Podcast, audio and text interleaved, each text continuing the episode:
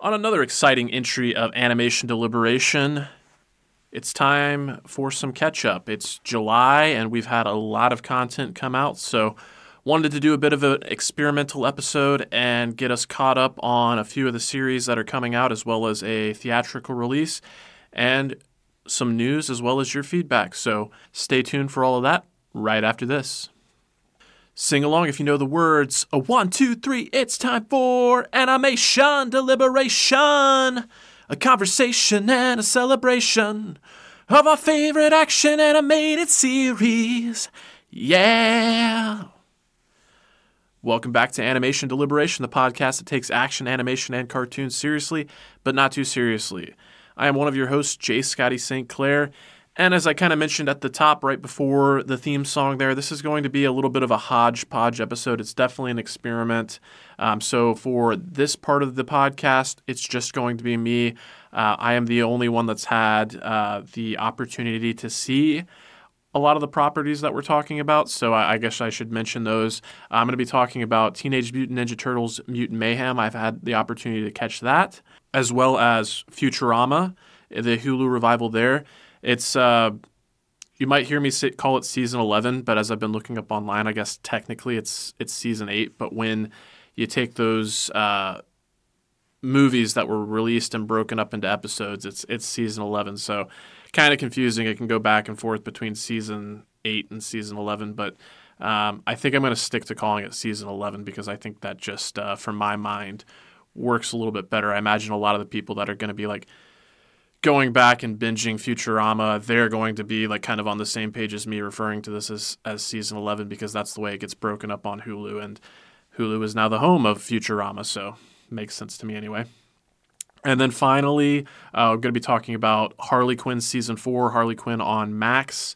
Its fourth season has debuted, and they released three episodes. So want to talk about all that stuff and get caught up on this deluge of content. Uh, great content for the most part. Uh, you know, I will be uh, critical about some, but I also, uh, you know, want to invite you if you like this format or if you don't like this format. Either way, you can let us know. Is this something we should continue to do? You know, we've been doing this show for over two years now. I think we have. Uh, we're encroaching on 200 episodes. I know we've got over 180 episodes. So, you know, uh, want to make this show as enjoyable as possible for you, the listener. We, you know, we do it for us because we like recording and we like having conversations about this content, but definitely want to make sure that we're taking your feedback uh, into consideration and making a show that you want to listen to. So you can always send us some feedback at animationdeliberationpodcast at gmail.com or hit us up on any social medias. Or if you're listening to us on a podcatcher that has a, a a segment where you can, you know, say, what did you think about this episode? Like I know Spotify particularly has that capability. Uh, you can drop us a line there. And uh, last little caveat before I get into the nitty gritty of all these pieces of content I've discussed is just want to provide a reminder that we are still covering My Adventures with Superman. That that's the new uh, animated Superman show that's coming out on uh, Adult Swim as well as Max the next day afterwards.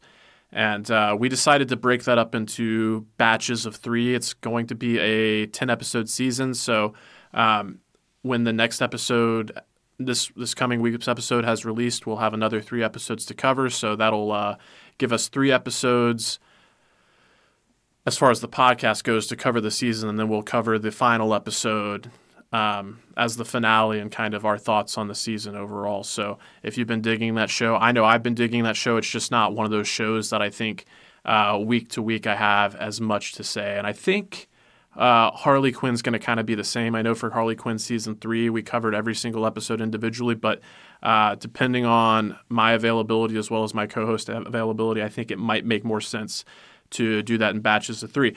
But that's enough housekeeping. Let's get into what we actually want to talk about here these animated series. So um, I will, given how much we're covering on this episode, uh, look down into the description. I'll do my best to provide accurate timestamps. So if you want to jump around, if there's stuff you haven't seen, uh, you can kind of skip around in the episode and listen to what pertains to you. So, first and foremost, uh, I'm going to be talking about Teenage Mutant Ninja Turtles Mutant Mayhem. That's the new theatrical release and uh, I got the chance to see it kind of early. I was surprised when I was checking my AMC, AMC app this weekend uh, to look at showtimes. I was surprised to see a showing for Mutant Mayhem because it's not supposed to come out until later this week, but I got the opportunity to see an early screening. So uh, let's talk about that. So this is kind of your spoiler warning. I don't think I'm going to get into any like super super crazy spoilers. Not that there really are with this movie, uh, but consider this your spoiler warning. So uh, let's talk about it. Teenage Mutant Ninja Turtles: Mutant Mayhem is a 2023 animated superhero film directed by Jeff Rowe. And if you don't know who Jeff Rowe is, his previous directorial effort was The Mitchells versus the Machine, which is an outstanding animated feature. Definitely recommend that one on Netflix for you. And he also wrote for Gravity Falls and Disenchantment. So, um, certainly, in my opinion, that is quite a. He's got some credit to his name. He's got some credibility. He's worked on some great series. I really like Gravity Falls. I think that's been a lauded series. And then Disenchantment. I don't think that one's been watched as by by as many people, but I really enjoyed the um, the first. I think it's three seasons, maybe four seasons that are out. But uh, looking forward to that show returning on Netflix. But uh, he directed this movie from a screenplay he co-wrote with Seth Rogen, Evan Goldberg, Dan Hernandez, and Benji Samit.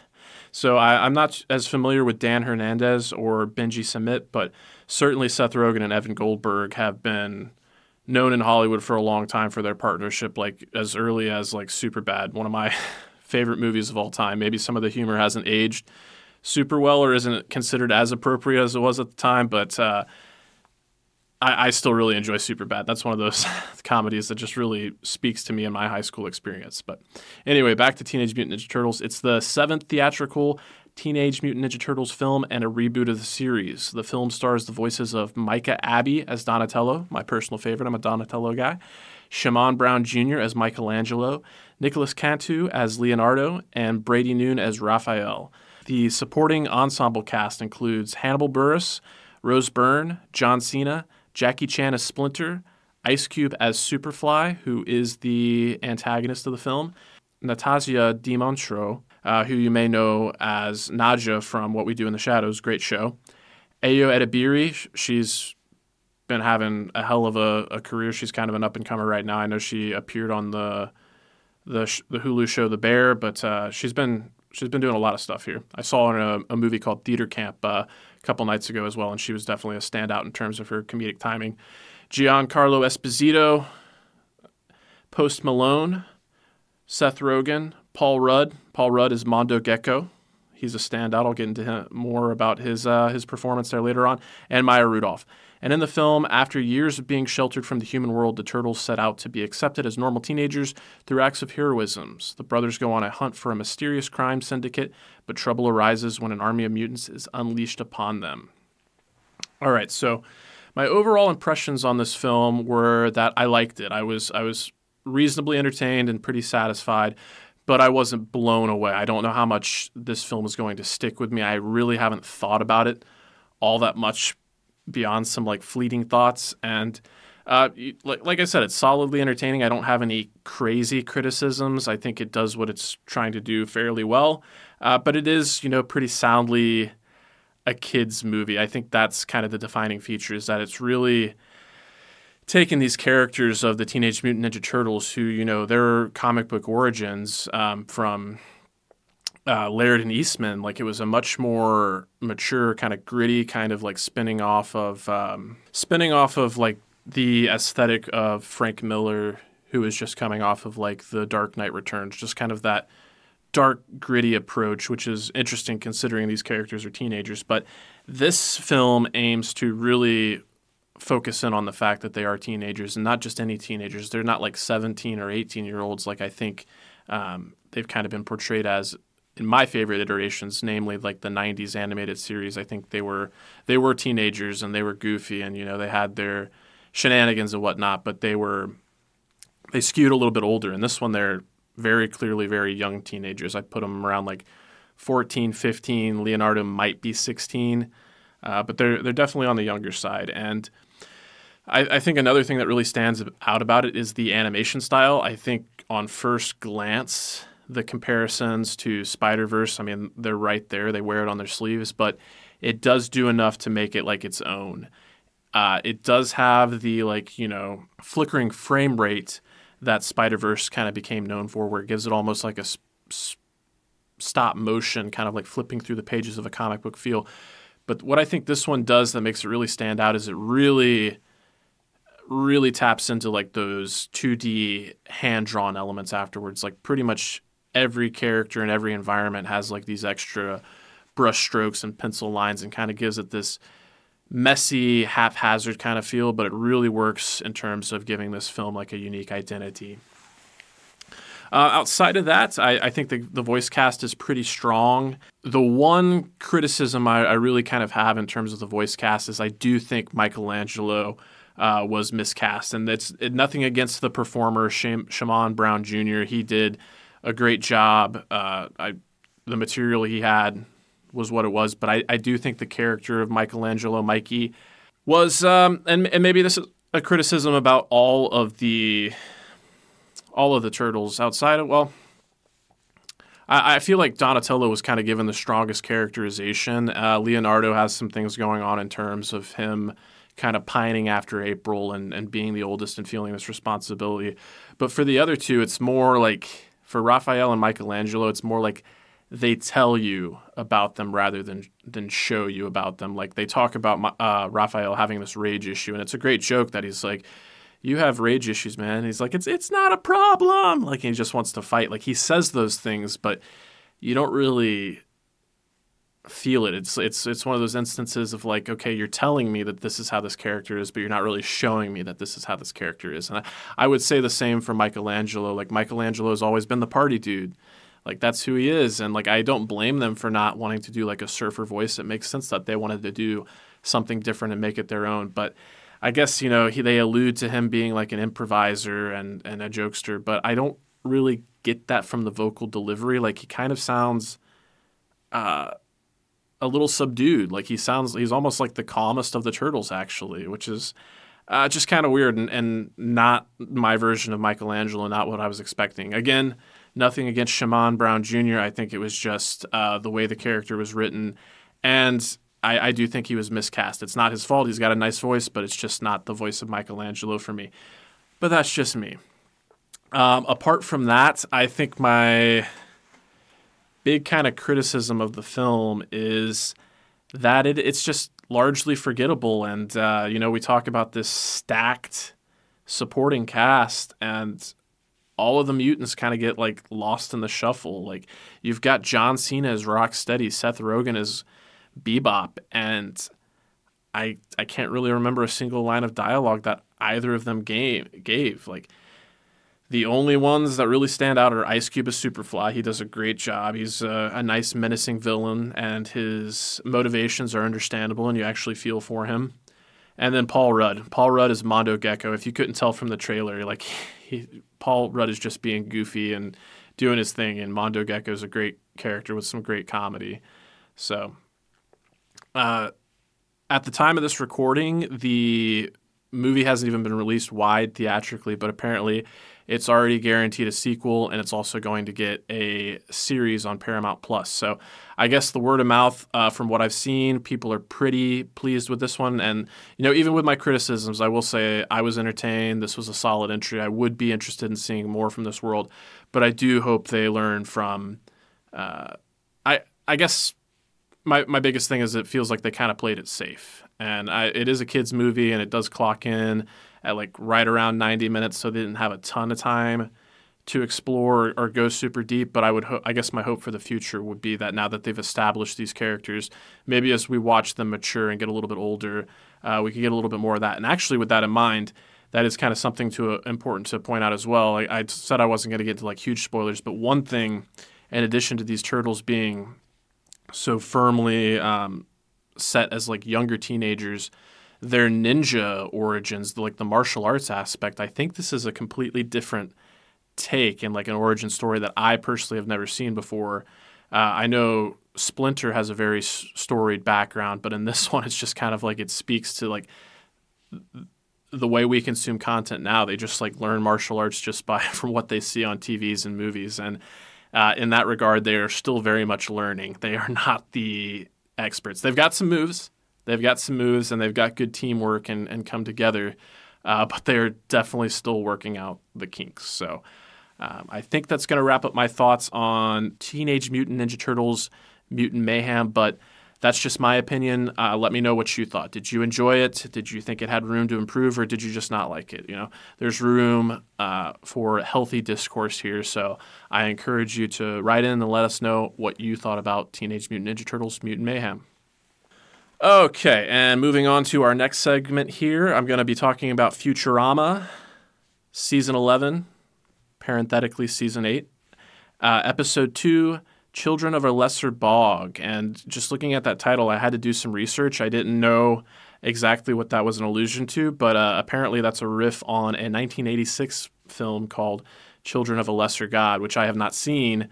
Uh, but if you have seen that, uh, I, would be curious to see or to learn whether or not uh, this episode has some themes in common with that, or if they were just going for the the pun there. But um, you know, coming off of the last episode, I, I kind of have similar sentiments here. It, it, this really still, even though we've had you know a good ten years away from these characters, this really feels like the show Futurama, like which is it's it's fitting that it's been canceled and come back so many times and it's done it again and just doesn't feel like it's missed a beat. It feels like it's just we never left these characters really and we're right back in the swing of things and. I like this episode because it focused on um, some characters that are usually rele- relegated to more of like a secondary role uh, Amy, Amy Wong, and Kif. And I, so so we pick up. They consummated children together like 20 years ago, but I guess uh, Kif's species, the Amphibiosans, they have like a 20 year gestation period where their young exist as like tadpoles in a swamp. But uh, you know, I think it's true the date. I think when that episode came out was a good 20 years ago. So we're like kind of experiencing this in real time with these uh, with our characters, which is interesting because even though they're cartoons, the fact that they haven't aged a day. Um, outside from Professor Farnsworth uh, is is just kind of funny there.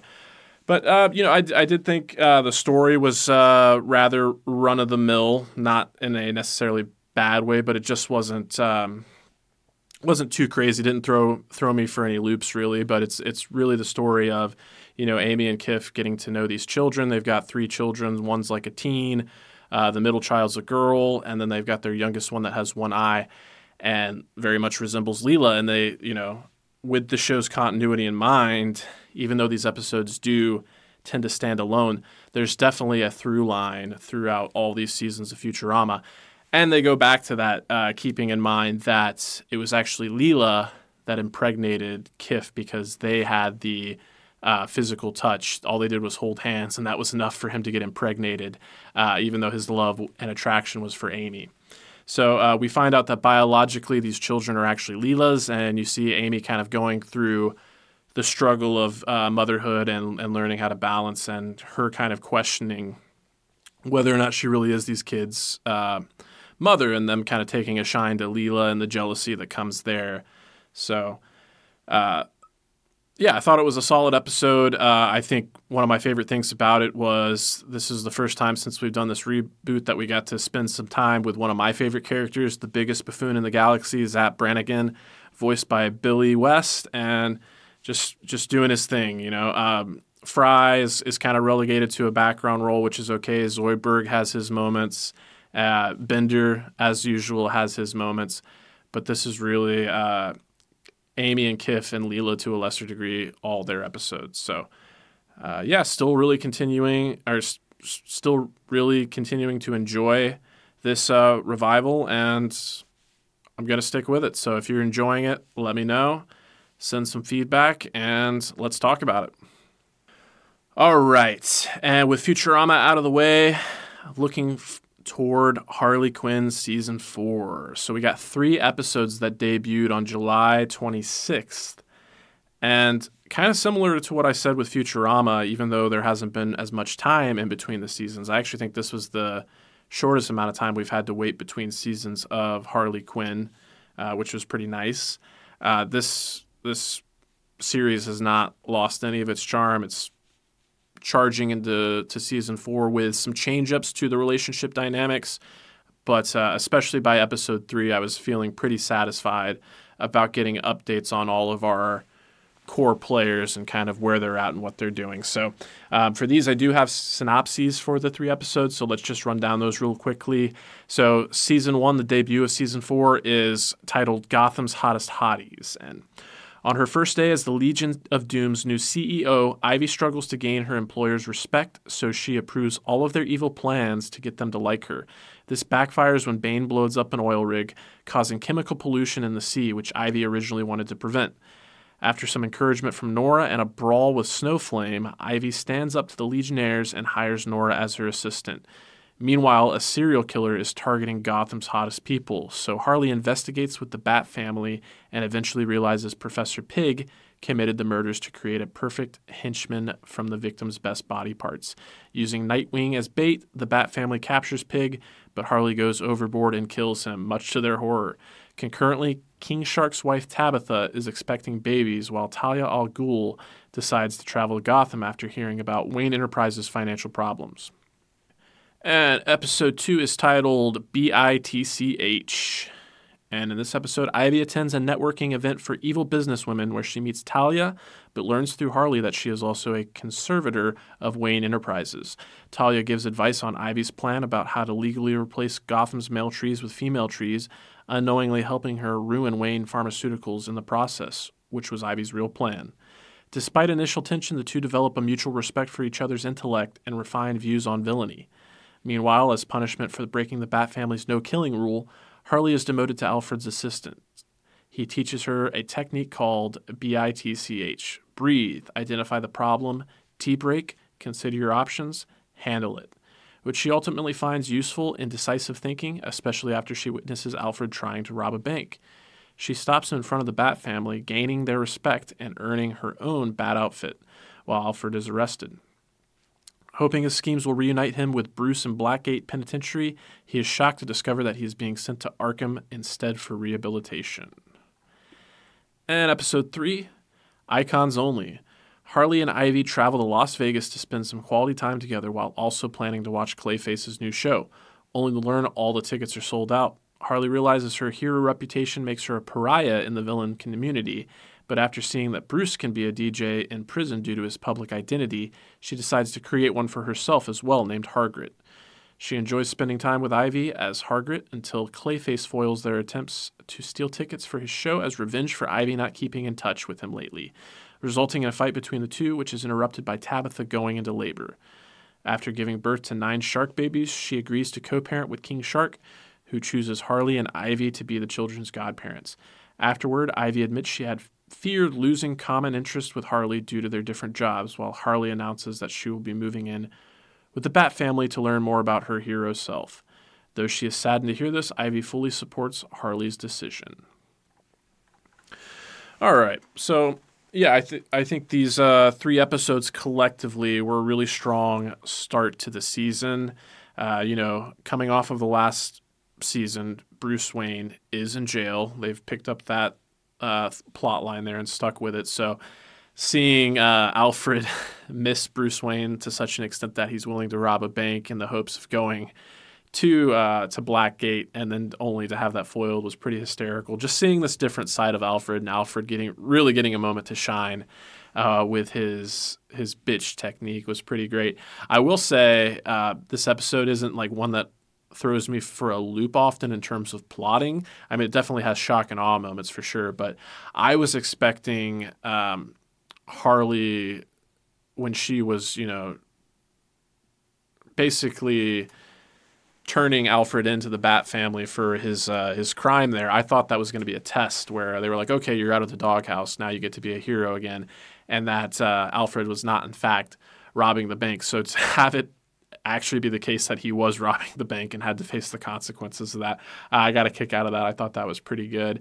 I also really like the inclusion of Talia al Ghul. We've seen, uh, you know, some of Bruce's romantic past, especially with Catwoman, and we've had this uh, this Robin Damian poking around for a while now. To so, so to get to see his mom and uh, just how much of a uh, a badass businesswoman she was uh, was pretty great, and her relationship with Ivy, how they kind of do earn this respect for each other, I thought was uh, pretty compelling in terms of uh, character arc for for our Ivy there because Ivy's definitely got a lot going on with becoming the new CEO, and I think that's a good you know thread there for her.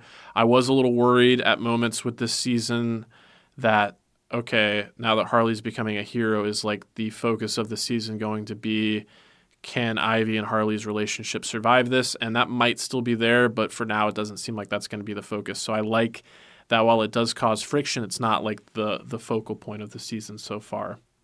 Uh, in the first episode, it was nice to see Professor Pig. That's kind of a deep cut, or maybe less less of a deep cut nowadays. But uh, I really did like when Harley went all out because I, I, mentioned the shock and awe moments in this movie or this series rather, uh, but that felt like a callback to like season one where we just saw Harley like brutally take some people out with her bat and and mallet, and to have her bash his face into where we never even really got to see what his face looks like under the mask. We just saw his basically disintegrated head after she was done with him was uh, pretty intense and loved all the the jokes about Nightwing's butt, how he has you know the best ass in Gotham and in the DC universe, and for him to uh, admit that he loves his own ass was was pretty great. I I really like um, Harvey Guillen uh, is the voice of of Nightwing, and I think he continues to do a really good job there.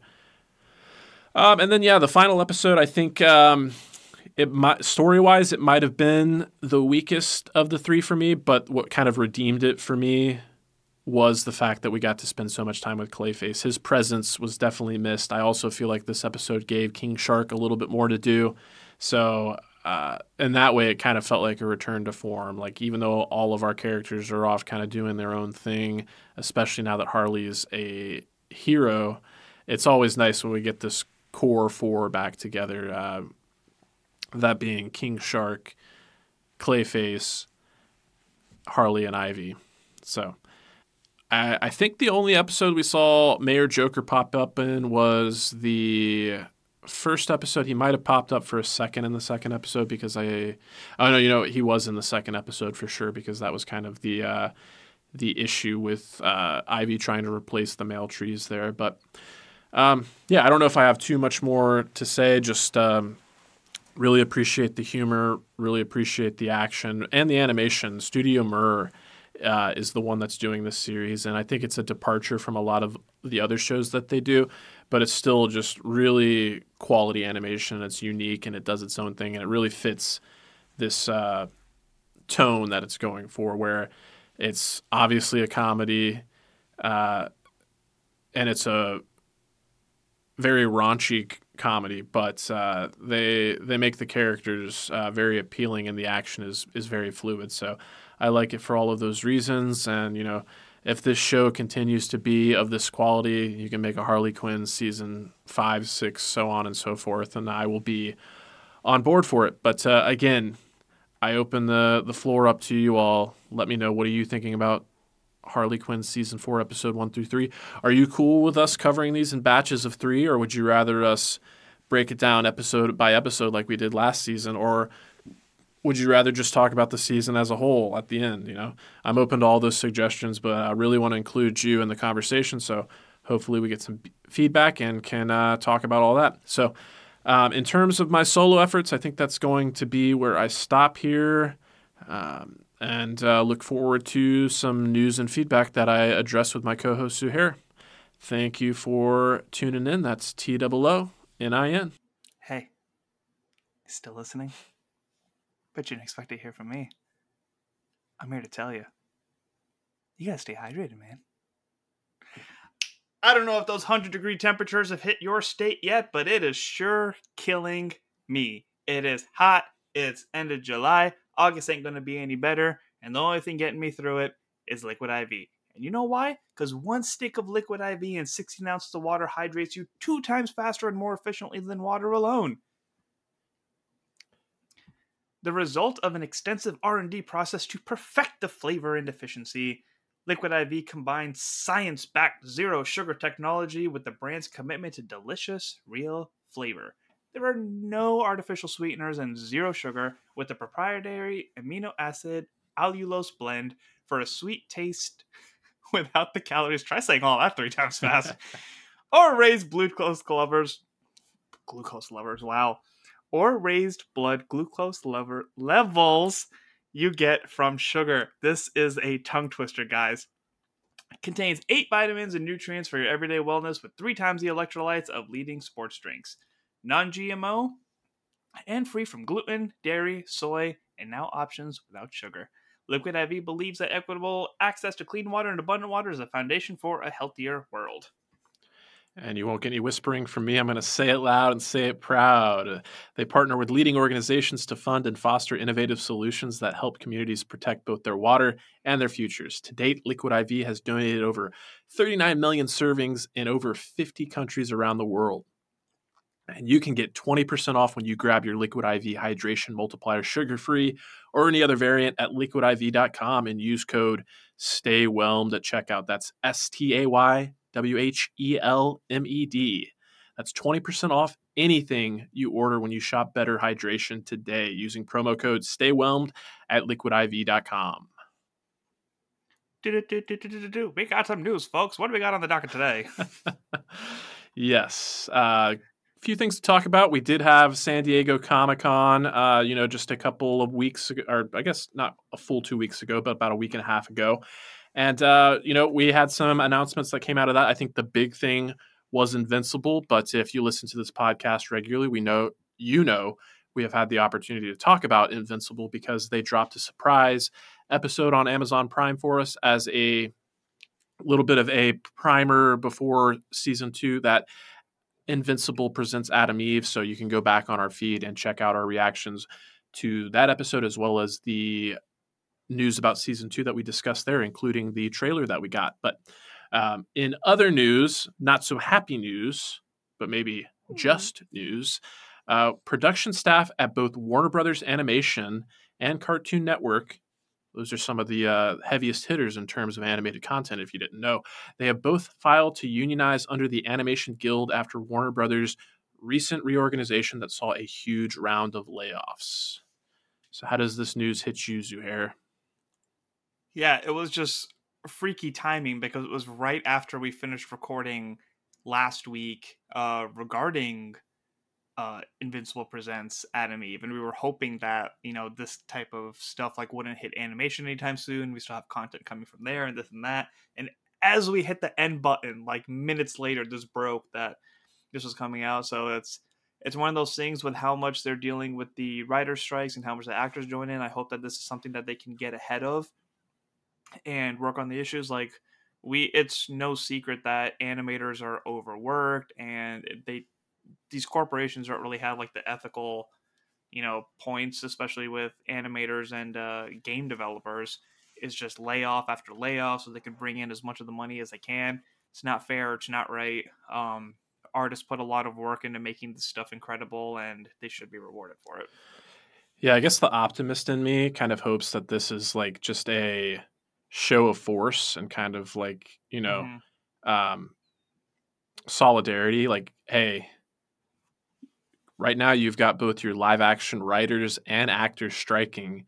If you don't treat us right, you're going to lose us too, and that is not something you want to mm-hmm. do. So, your move, holy man, and hopefully it's it's the right move, and hopefully it does uh, get them the results that they want in the treatment and the the compensation that they deserve without them having to strike. If it comes to a strike, it is what it is. I will support the creators over the corporations every single time.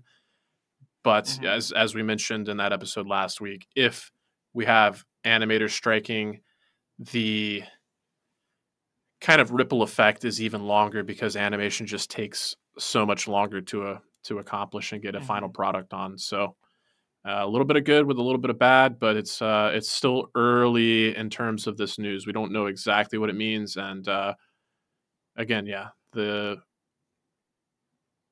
the idealist in me hopes that this will uh, get them what they're looking for without having to halt any productions on any uh, anything animated that's in the works right now. Yeah, when I went to go see Barbie last night, like all the posters down the hallway and even some of the trailers, like it would just say coming soon. Mm-hmm. and I heard somebody say like, "Not even gonna give us a month," and I was like, "It's when the strikes end." Like this is just where we're at right now. We're just kind of twiddling our thumbs and just hope everything works out for the best. It's about all we can do, you know. Yeah. Yep. Okay. We do have a little bit of happier news here. Um, still some news that's somewhat shrouded in mystery, which is appropriate. But uh, news for Miyazaki's stateside fans came earlier this afternoon when it was reported that, well, earlier this afternoon, I think it was July 14th. So uh, a few afternoons ago at this point in time, but we're just now getting to it now. So, uh, but anyway, on July 14th, it was reported that Miyazaki's final film, uh, that's Hayao Miyazaki of Studio Ghibli fame, mind you, uh, will be officially coming to the United States courtesy of distributor GKIDS with a new title, The Boy and the Heron. Per the Hollywood Reporter, GKIDS is apparently sticking with Studio Ghibli's plan and refusing to do any extensive marketing for the film. That includes not saying, at least just yet, when the movie might reach theaters or home video. Written and directed by Miyazaki and what he's said will really truly be his final film, the film was produced by his longtime partner Toshio Suzuki and features a score from Joe Hisaishi, who's written music for all but one of Miyazaki's films. I love this. I've been preaching about how much I want to go in, just not knowing anything. Um, obviously, my bar is still tempered too. Like, I think it's just Miyazaki standard, but um, I just I, I love the mystery of it mm-hmm. all. I like that not even fans who have seen it on the other side of the water have really said too much. Uh, so it's going to be really cool to see. And my local AMC finally has that poster back up of how they're doing the Miyazaki films. Mm-hmm. Uh, there's like a you know they're going to be airing in like one of the theaters for a couple of weeks, so I can finally watch Princess Mononoke on for the first time Woo! On the big screen. That's the way to do it. I'm jealous that you get to experience it like that. So good. Yeah. So good. Yeah, what kind of like stuck out to me about this one is like I I think Studio Ghibli and Miyazaki, his fandoms might be one of the very few fandoms out there that's like it's a household name and like a series of films that pretty much everybody is familiar with on some level but it doesn't have that toxicity around it. And if there are any mm-hmm. toxic mm-hmm. Studio Ghibli or Miyazaki fans, they've just been super quiet or they've been like beat down to where there's like the one protester outside the building yeah, with the picture. Yeah, they sign. know there's no place for them. No one cares. they know there's no place for them on the internet. So uh, with that in mind, I am actually kind of surprised that the secrecy around the marketing and not having any trailers or promotional materials, especially that it's already released in Japan. My assumption was okay, once it releases in Japan, surely we'll get some promotional marketing material for the United States. But no, they're not going that route. And uh, you know, you mentioned being able to go see Princess Mononoke in the theater and the Ghibli Fest that they do every year at at least at AMC. I my I couldn't help but kind of like think how cool would it be just to kind of have like at the conclusion of of the fest, which I think wraps up in November, if I'm not mistaken. If it's like, okay, we're going to do it for a few more weeks and we're actually rolling out this film, The Boy and His Heron. Like, I don't want to have to wait till November if I don't have to, but it would also be kind of like, I would, I would appreciate that kind of publicity stunt or marketing stunt, for lack of a better term, especially knowing that we're not going to have like a trailer or anything like that for this flick.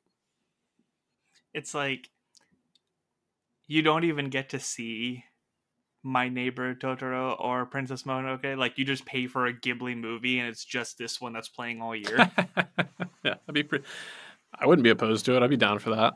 Oh, that'd be that'd be yeah. sweet. All right. Because I think there's, I mean, the fact that they do this fest like every year, there's definitely a loyal enough fan base that. Yeah, yeah, and and speaking of loyal fan bases, that was the other point I wanted to make about uh, the lack of toxicity in the fandom. Is like even though this has been out in Japan for about two weeks at this point in time. Like I have not seen a whisper of any spoilers. So I think this is just a group of fans that, you know, has so much respect and appreciation mm-hmm. for what they're doing that you're not going to see rampant spoilers out there on the internet. So it's like the infinity war of Miyazaki films. They have to drop the thing. It's like keep your mouth but, shut, don't tell anyone. But yeah, with that one they had to like actively like ban people and remove their posts and stuff like that. I don't know if that's happening with this film, but I suspect not. oh, what what what a time to be alive. All right. Yes, yes. All right. Okay, and moving on from Studio Ghibli and Miyazaki, we have one of these pieces of news that I'm insanely excited for. Adult Swim has ordered Lazarus, a new animated series from Cowboy Bebop director Shinichiro Watanabe.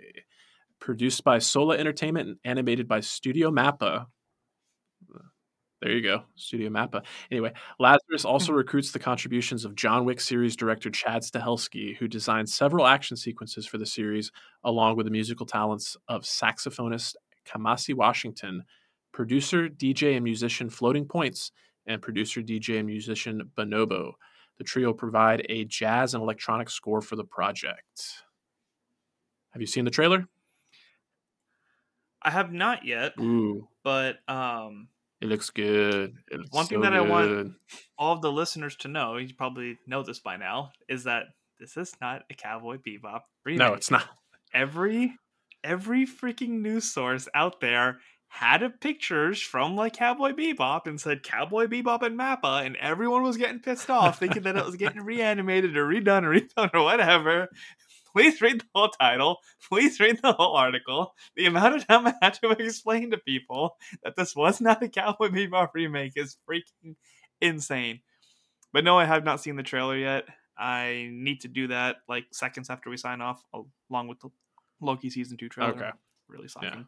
Um, but just you know, showing that it's Mappa and the people who are involved with John Wick like says enough for me. Mhm. I'm sold, and I would like this like now. Yeah, right. Uh, no, I'm with you. I have seen the trailer. Uh, uh, a lot about this excites me, but the trailer was very cinematic. Uh, didn't give too much away. It was kind of just demonstrating like who I assume is our main character. He just kind of looks like he's on the run from some unseen assailants, and he's traversing through a futuristic but dystopian, but not like decrepit city. It kind of reminded me of Mirror's Edge, if you've ever played that, where everything's kind of like very clean looking but very urban.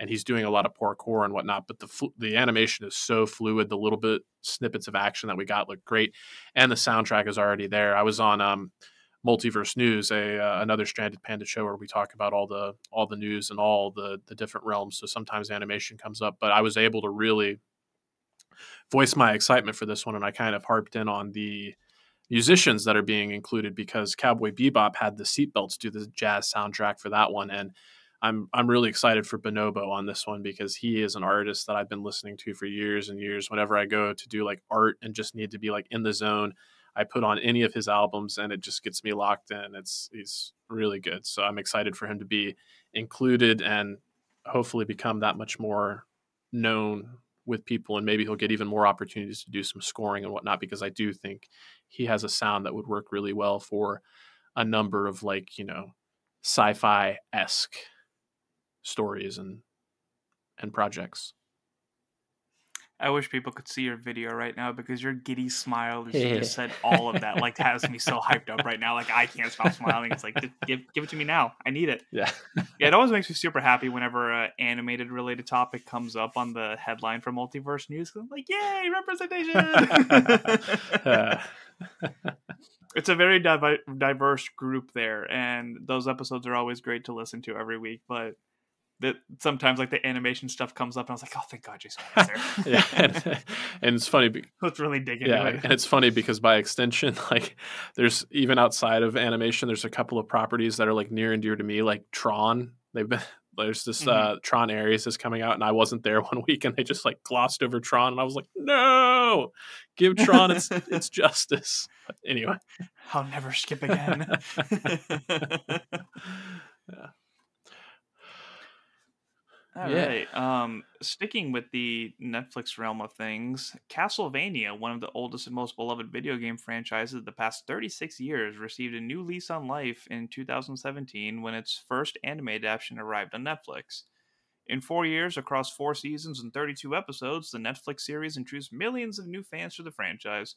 Inspired by the colorful stories and characters of the video game, the legacy of Castlevania anime will continue with Castlevania Nocturne, which is coming to Netflix in September 2023. very nice. Yeah, Have you got to catch any of that? I have seen the first season. but nothing beyond that. And I know it's like one of my big sins. It's just tough with Netflix sometimes because it's the Yeah. streaming service that I least often subscribe to and pay for.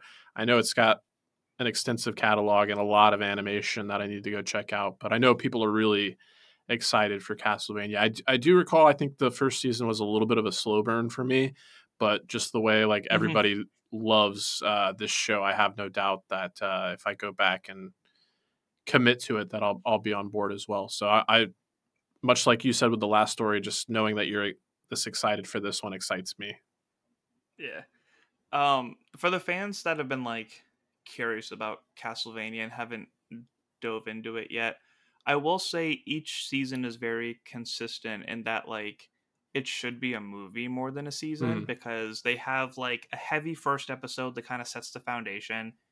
And then it's episodes that are just kind of like the journey that builds up to the final conclusion. And then the conclusion is just like phenomenal nonstop action. So it is really entertaining and it's a great series that's very well animated and can get very gory at Mhm. times.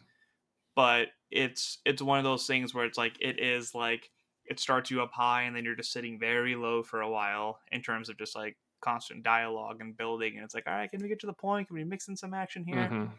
and then it ends up strong so it's like sometimes i feel like it could be a better movie format uh, definitely a better binge format instead of having to wait every week but netflix is more binge heavy anyways uh, so i will give everybody that disclaimer um, they've been very consistent but they are it's a very good show with awesome they wrapped it up in season four where it's like we don't have to keep going but we the option was there so it was cool that they took that option i'm curious to see what additional stories they have Yeah, sounds good. All right, and lastly, we've been covering little snippets of this, but we finally have a release date that the new Naruto episodes are coming on September 3rd as part of a special anime project. They haven't said too much about it. They're being very secret with it, but it's the 20th year, 20th year anniversary. There's a lot of cool projects that they've been doing. Everything's been wonderful so far. Very excited for the video game Ultimate Ninja Storm towards the end of the year. Uh, but for this one, it's it's four episodes.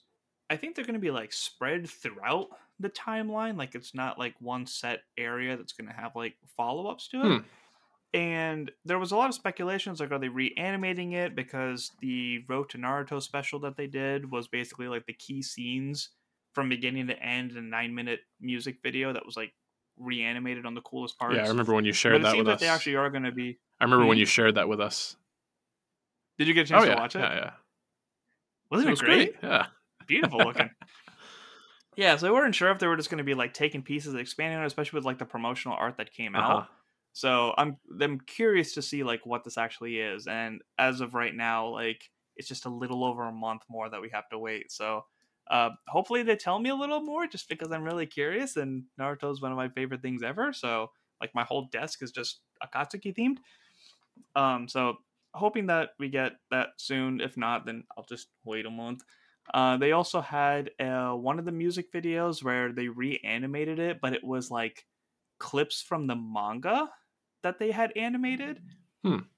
So it was like black and white on top of colorful backdrops, and like they showed like motion in the manga and stuff. So that was really cool. They are reanimating one of the first theme songs in this new style, um, which I'm very excited for. So it's just it's just a bunch of fun projects, and I like that the original creator is just having fun with it at this point because you really can't go backwards. Like anything that they've done, the the new manga that he did that was like just one a one off 55 episodes, uh, 55 pages, excuse me, uh, came out a couple of weeks ago. Finally got around to reading it. It was so beautiful. So they can do no wrong, and I'm just excited. Yeah, I don't know if I can contribute anything of real value, but uh, again, I'm excited that you're excited, and uh, definitely sounds like it's I'm just happy you watched that video. yeah, yeah. It sounds like it's going to be a celebration of the series. Like um, even you know being as uh, as much as a knave when it comes to Naruto as I am, and Naruto rather uh, as I am. I have seen a handful of episodes, and I'm somewhat familiar with some of the characters and whatnot, and uh, just kind of engaged with the the dialogue. And uh, my impression is that Boruto has not been as well received as as some other iterations. So it kind of sounds like it'd be nice to look back on the more beloved entries. Yeah. so it's had its highlights. Yeah. And I think because it was received that way, the original creator actually came back. Uh-huh. And they ended up doing a time skip, and now the stories actually jumped back up. Oh, so fans are starting to get sold into it. Nice. So But um, one of my friends who absolutely loves it, he actually never watched the series. He played the video games and got the story off of that. Oh wow, okay, cool. Um, so if you're ever looking for a new game to play, maybe that's a Eh, good way to get sure. into it. Sure. All right. So that takes care of the news portion of the episode. Let's talk some feedback. yeah, so we got a five star review from Rail Dave. Love you, Rail Dave. Thank you. First, let me say how much I love animation deliberation. Aw. The hosts really delve with much depth into each series or movie they cover. But while they've mentioned Black Clover in the past, they never dedicated an episode to Black Clover, one of my favorite anime series. I love the intro and outro songs that change with each season.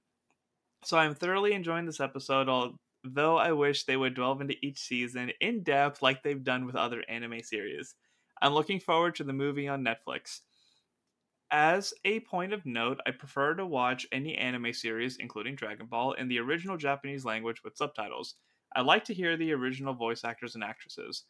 Also, with dubbed, I find that many times they don't translate but actually rewrite the lines of each character. Hope this podcast go on forever. Stay whelmed. Love this 3000. All right.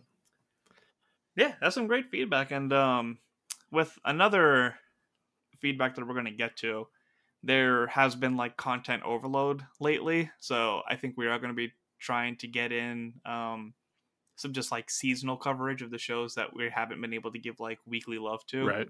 And with Black Clover coming back next year, that's going to be a good time to you know rewatch the seasons or you know maybe talk about the arcs and stuff before that one comes out. So there's a lot of good stuff to talk about. We're trying to make the time for as much of it as we can, but you know we're just happy that you're listening and enjoying and keeping up with us. So thanks so much, Rail Dave. Yeah, yeah, definitely appreciate the five star review.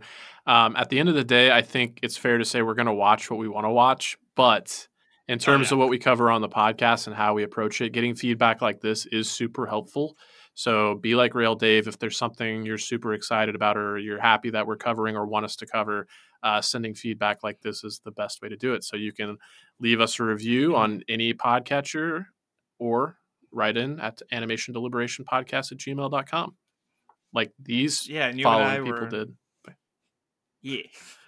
Uh, you and I were joking on text the other day where you were like, "Yeah, Harley Quinn dropped," and I was like, "Crap, I haven't seen the Valentine's episode Yeah, yet." right. You were like, "You got to keep up," and I was like, "Bro, I'm watching four new anime a week. like, clearly, you're doing a better job at covering the American stuff, and I'm doing a Yeah. better job at covering the, the Japanese stuff." right, Uh, right.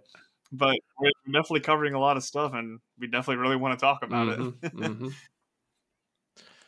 All right. Well, moving on from a five star review, we have a piece of feedback that was written into us from Axel Ellis, whose name uh, I don't recognize. I think he's a first time uh, contributor, as far as I know. But it's a dope. Yeah, name. it is. It's got a lot of power to it. Axel Ellis. But uh, anyway, they say, I enjoyed your recap and discussion of Atom Eve. For the fight scene at the Oh. beginning, I think it was a diversion by Brandyworth so he could get Sam's mother out of the facility. I could be wrong, though, but I thought it was a passing remark from the doctor after he promised to give Sam a normal life. Oh. Yeah, yeah. Interesting. I thought it was just a coincidence that she went into delivery like while that league was infiltrating the the area, but that's that's a cool perspective. I like that. Yeah, I, and I think I agree with Axel in retrospect. I think it makes a lot more sense, especially with like the protectiveness and affection that Brandyworth showed Sam Mhm. like throughout her life. Um, because if yeah, it'd be one thing if he just like took the opportunity to rescue her and save her and try to save her mother, but um, if he orchestrated, I think it would just hit home and, and make a lot more sense and just be a lot more cohesive. So even if that's not the case, I kind of like I'll take that as my head canon and uh, I I more than likely will rewatch this episode as uh, as we get closer to Invincible, and uh, I'm I'm still strongly yeah. considering rewatching season one just because it was that good. Same. So, yeah, thank you for writing in, Axel, and for your interpretation. I dig it. Yeah, we hope to hear from you more when um we talk about Invincible season 2 mm-hmm. Mm-hmm. All right, so we got a double feature from TJ Stafford. Yes, indeed. First one. I need to take a swig of my liquid IV before I do this. Good one. man, good man. I've come to the conclusion that Superman as a character works better on TV than film. All of my favorite portrayals of Superman all have one thing in common that most of the major films lack. Clark Kent is every bit as important as Superman. I don't hate the Snyderverse as much as so many do, but I can't deny that Clark Kent was barely in those films. You can get away with that more you can get away with that more with Batman stories, I think, but if you're a Superman but if your Superman story gives us an interesting and lovable Clark, the story already has a significant head start. So far, My Adventures of Superman is doing this very well so far, and I couldn't be happier. Jack Quaid is wonderful. You guys talked about the possibility of watching Superman and Lois, and I would highly recommend it. I have been a loud advocate for the show pretty much since the first episode. Tyler Hoechlin is arguably my favorite live action Clark Kent and Superman. I agree with that from the Supergirl appearances. Mm. The show is still a CW show, so some of the teen drama with the younger characters can be a little bit annoying. But where the show really shines is the interpersonal relationships among the characters, primarily the titular couple. The superhero aspect is generally well done, although there are one or two minor missteps. Overall, it's a fantastic show, and I encourage anyone and everyone to give it a view. Sorry for the long message. I'm very much a Superman guy, so I have a lot of thoughts. Enjoy the rest of the show. Your messages are never too long. yeah, especially when you're making such uh, great points. We'll we'll read what you got to to say all day. But uh, no, I appreciate the resounding recommendation for Superman and Lois, or is it Superman and Lois, or Lois and Superman? Superman and Lois. But yeah, um, I have not watched that series. I did see Tyler Hoechlin pop up on the few episodes of Supergirl when I was still sticking with that show. But uh, he's amazing. Yeah, uh, I just talking about my adventures with Superman. I kind of uh, addressed it at the beginning of the episode with some of the coverage we were doing, but we are still covering that show. We just kind of made a decision to do it in batches of three. Um, it's a super super enjoyable show with a lot of heart and some of my favorite interpretations of these characters, but uh, I just don't know if I have as much to say like week to week so I think it makes more sense for us to do oh, them. In this week's episode made me want to talk. Yeah, yeah, yeah, yeah. uh, yeah, but if you're not watching My Adventures with Superman and you are a fan of any superhero content, like this is one of the best shows out there, and it's it's fun for the whole family. It's like it's safe for mm-hmm. kids, mm-hmm. but it's also um, highly entertaining and and done to a quality where uh, it it works it works for everybody. And um, yeah, yeah, I'm super exci- excited for the show and uh, agree that Jack Quaid is absolutely killing it as both Superman and Clark Kent, and I love both of them. And I also think that Zack Snyder agrees with all of your points because in the extended version of Batman v Superman, what did we get? More Clark Kent being a reporter. Yeah, there was fair. more of him traveling to Gotham and catching stories and trying to fight for them and that I mean, yes, the Snyderverse is I think um hated on a little more than it should. Like, of course, it has its problems and stuff, but um, I do agree that um, is it Tyler Hoechlin? Yeah. Hoechlin or Hoechlin? Hoechlin, Hoechlin. I say I say Hoechlin. But... Uh, he does a fantastic job. I have been meaning to watch the show, but just with his appearance on Supergirl has been great, and uh, this show was just an amazing feel good show with such great storytelling. And my adventures with Superman has definitely been a hit for me. Very good, very good. All right, and TV, yeah. TJ's second piece of feedback is Hey guys, it's been a while. I really enjoyed your coverage of Demon Slayer, and I'm curious how you guys are going. Excuse me, how you guys are doing with the flood of new animation this week. You have season two of Jujutsu Kaisen, plus the first episodes of My Adventures with Superman, and the Rurouni Kenshin reboot. All of it was very good, so I hope you have time, the time, and energy to cover it all. Can't hear, can't wait to hear what you have to say about everything yeah, all of those, Heavenly Delusion and Bleach Thousand Year Blood War are the three things that I watch the day that it comes out. I'm glad that Secret Invasion is over, just because that's one less thing I have to keep up with on a weekly basis. And this weekend I need to catch up with Futurama so I can watch that on a weekly oh, basis. Oh, yeah. but it's it's a lot of content. As fans of animated content, we're sitting and enjoying every second of Yeah. it. As podcasters, we're like scrambling to figure out when Yeah. our schedules line Right. up um plan on have so jujutsu kaisen we're doing just kind of even if it's just like me for a couple of minutes we're just doing weekly coverage of the jujutsu kaisen episodes as they drop my adventures with superman as mentioned we're doing in like three episode batches the finale is probably going to be like a season review as Mhm. well Rurouni Kenshin, we're gonna have a super fan come on after the season is over to just talk about the whole season as a whole Mhm. And one that you didn't mention that we're going to talk about uh haley hobbs from source pages is going to come on so that we can talk rebels we're just going to do key stories. It's going to be like if you don't have time for a rewatch basically it's bingers assembles and sparks um mo Yeah. of if you're not interested in watching rebels but want to know some of the storylines or if you don't have time for a rewatch we're basically just going to talk about those and prep you for rebels season 5 aka ahsoka. So lots of stuff got a plan. We're we're gonna get it. Yeah. We're gonna yeah. get it, and we're enjoying every bit of This it. This was a pretty fitting final piece of feedback for this episode because uh, the beginning of this episode speaks to exactly this. We're strategizing, we're going to experiment, we're going to try new things because, yeah, I, I did a whole episode just trying to catch up on uh, giving my instant reactions to Teenage Mutant Ninja Turtles Mutant Mayhem, uh, the new episode of Futurama's new season on Hulu. Plus, on Max, we got the first three episodes of Harley Quinn season four. So, uh, we're gonna find a way to cover it all. If we have to, you know, divvy up responsibilities, and like for me, for instance, with Jujutsu Kaisen, like I kind of had to make the decision that I'm going to wait for the season to come out and then be able to speak to the season as a whole rather than uh, do it every single week. So uh, we are willing and able, and we're going to find a way to bring you our thoughts and uh, insights to all these fantastic animated series. Thank you for your interest. Thank you for writing in, and thank you for supporting us. If you do have time for a little binge, the first five episodes of Jujutsu Kaisen are are are all their own like a little thing, Right. And then it picks up to a whole other arc. So Okay. if you want to do something, episode five drops this week, Okay. and you can, you can get a little binge in there Okay. if you want. All right. Duly noted. Duly noted.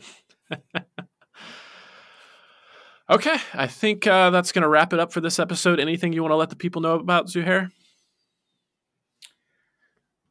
Uh, last week I got to join this basically like round table of Commanders fans on the Commanders Declassified podcast. It is training camp season right now. Preseason's around the corner. Football season is back. Therefore, I will not be doing anything on Sundays. So check that show out for that episode, the training camp extravaganza. 323 with Reed Murphy will be back and active with the Sunday night hangovers. And on top of that, just make sure you check out all of our social medias Twitter, Instagram, Facebook. You know, we love all the people who are sending us DMs and random reels throughout the days, things to put on our stories. So if there's a story that we missed and you want to get in touch with us, that's the way to do so. Very good. As for me, I'm just going to plug the Stranded Panda Network. Uh, if you like this show, check out strandedpanda.com and the Stranded Panda chat on Facebook for all of the wonderful shows and content and discussions that go on there, um, as well as the one that I frequent the most in addition to this show is Multiverse News. It's still the newest show on the network and still growing, but it's been a lot of fun to participate in that. So, uh, once again, thanks for all the listenership and support, and keep tuning in. That's T O O N I N. And as always, stay well.